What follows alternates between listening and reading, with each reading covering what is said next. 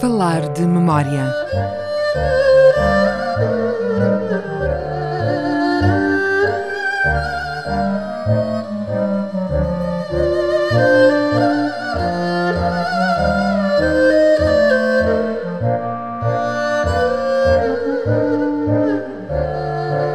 Viva, sejam bem-vindos falar de memória, sempre com João Guedes. Meu nome é o Pinto. Hoje recordamos um episódio da história de Macau que tem contornos quase mitológicos.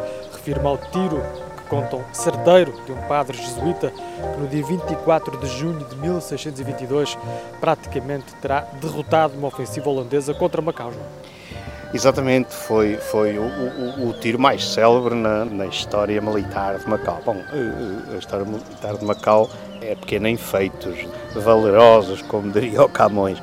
Mas de facto foi interessante porque o ataque de, dos holandeses eh, em 24 de julho de 1622 é um ataque que, que, está inserido no plano global de expansão dos holandeses aqui na região do, do Pacífico. Eles vinham de baixo, da Insulíndia, e, Sempre no encalço dos portugueses. Não? É? Exatamente. E no encalço dos portugueses compreendes porquê. Primeiro porque eh, eh, Portugal já não era Portugal nessa altura. Portanto, Portugal, nessa altura, estava sob o domínio espanhol. Portanto, a Ainda Espanha... por mais quase 20 anos, exato, até 1640. Exato. E a Espanha, por essa altura, quebra tréguas com a Holanda, com quem tinha eh, estado em guerra. Holanda, que na altura também não era propriamente um país, não é? Exatamente, eram os Países Baixos, não é? Eh, eh, uma série, um conjunto de repúblicas que, que havia ali e que tinham pertencido ao Império de Carlos V, ao Império Espanhol, depois a coisa foi-se diluindo, houve a revolta dos Países Baixos e nessa altura, portanto, o que os holandeses aqui vinham fazer era, creio eu, tomar conta das empresas que lhes pertenciam. Ou seja, os grandes comerciantes eh, daqui pertenciam, muitos deles, há alguns estudos até interessantes sobre essa época, eram cristãos novos ou mesmo judeus que aqui estavam, cujas uh, uh, sedes e ligações eram na Holanda. Portanto, todo o império ultramarino português da altura, das especiarias, etc., etc., etc., tinha como banco central, digamos, a Holanda. Por isso, os holandeses vinham aqui buscar o que achavam que tinham direito. E antes de chegarem aqui, eles recebem informações de uns japoneses traidores, se quisermos chamar-lhes assim, que vão para sul numa lorcha, uma, situação mal esclarecida e pouco estudada, e informam os holandeses do que era Macau, como é que podiam atacar Macau e ocupar Macau. Só que aí está um, um bom exemplo do mau planeamento militar e de uma falta de informações militares que permitissem um, um, sucesso do ataque. De maneira que, aqui neste sítio onde nós estamos, está precisamente o baluarte de São Francisco, que é um dos baluartes que defende a entrada da Praia Grande e do Porto Interior. Hoje já mal se nota porque é tudo terra à volta, mas na altura isto aqui era junto, junto ao mar. E de maneira que os holandeses aproximam-se daqui do baluarte de, de, São Francisco e começam a, a, a fazer fogo, mas aproximam-se demasiado. O, o, comandante da frota, Cornelius Ryerson, vem para a ponte de comando e quando chega à ponte de comando há daqui alguém da, das ameias de São Francisco que pega num arcabuz e dá um tiro com tanta sorte que atinge precisamente o, o, o comandante Ryerson no peito e ele fica gravemente ferido e fora de combate. Entretanto, eles sabiam que era possível desembarcar na praia de Cacilhas, onde está hoje o reservatório. Também já não existe a praia de Cacilhas? Exatamente, também já está Outra. desaparecida.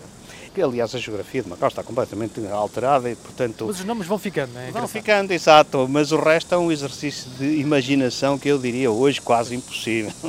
Se aplicarmos um, um mapa daquela altura, uma planta de Macau, a um mapa de hoje, veremos as extraordinárias diferenças eh, que tem a, a cidade. E então, eles desembarcam de facto na, na Praia de Cacilhas. Desculpa, João, essa zona, a Praia de Cacilhas hoje, é conhecida em chinês por Holai Nyun, Exa também é, talvez em referência aos holandeses. É, sim, exatamente, porque é o caminho dos holandeses. Hoje nós temos toda essa zona, tem vários nomes, é Estrada de Cacilhas, depois à frente é Conselheiro Ferreira de Almeida eh, e depois é a Rua do Campo. Ora bom, antigamente aquilo tudo chamava-se Rua dos Holandeses. É? porque mais de metade era caminho, portanto aquela zona da, do Jardim da Vitória, onde está a antiga escola primária. Mas onde está o monumento. E o monumento da Vitória, Vitória, que é aí precisamente onde bate o tiro de artilharia disparado pelo célebre padre Ró, que era que se chamava Jerónimo Burro, mas que os nossos cronistas entenderam chamar-lhe pelo diminutivo, tirar-lhe o B e ficou Ró. Padre jesuíta, um matemático, estava a preparar-se para ir para Pequim para o Observatório de, de Pequim. De maneira que eles desembarcam ali na, na Praia de Cacilhas, não são atingidos pela artilharia, mas eles não tinham noção de como era a defesa de Macau.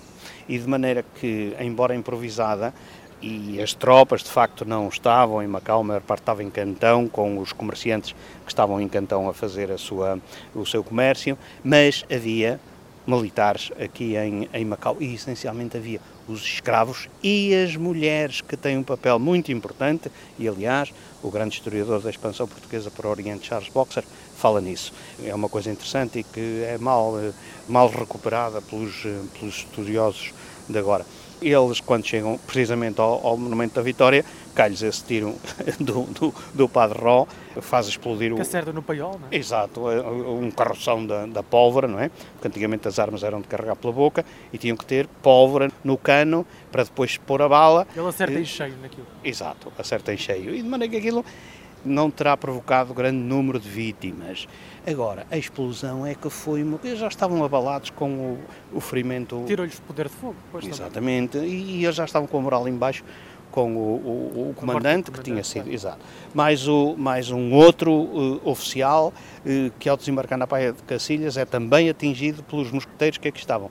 E de maneira que uh, o moral já era baixo quando, quando se dá a explosão, Acabou. foi o desastre. A fuga e depois foram massacrados, literalmente massacrados, eh, na fuga para os, eh, para os navios. Disse que terão eh, sido mortos 300 300 holandeses. Bom, as contas estão por fazer. No ataque teriam sido uns 800, não é? Sim, mais ou menos. Portanto, era uma, uma força de desembarque grande, mas lá está. Foi completamente derrotada por falta de informações militares fidedignas que pudessem fazer com que o ataque tivesse sucesso. Esta história deu origem ao Dia de Macau até 1999, ou seja, até à transferência de soberania sobre Macau de Portugal para a China. Desde então é no dia 20 de dezembro, o dia da transferência, precisamente, que se assinala o dia da agora chamada Região Administrativa Especial de Macau da República Popular da China. Pode seguir-nos em memoriamacau.blogspot.com e também no Facebook. Estamos também, claro, na página da Rádio Macau na internet. Obrigado, João. Até para a semana. Obrigado. Thank you.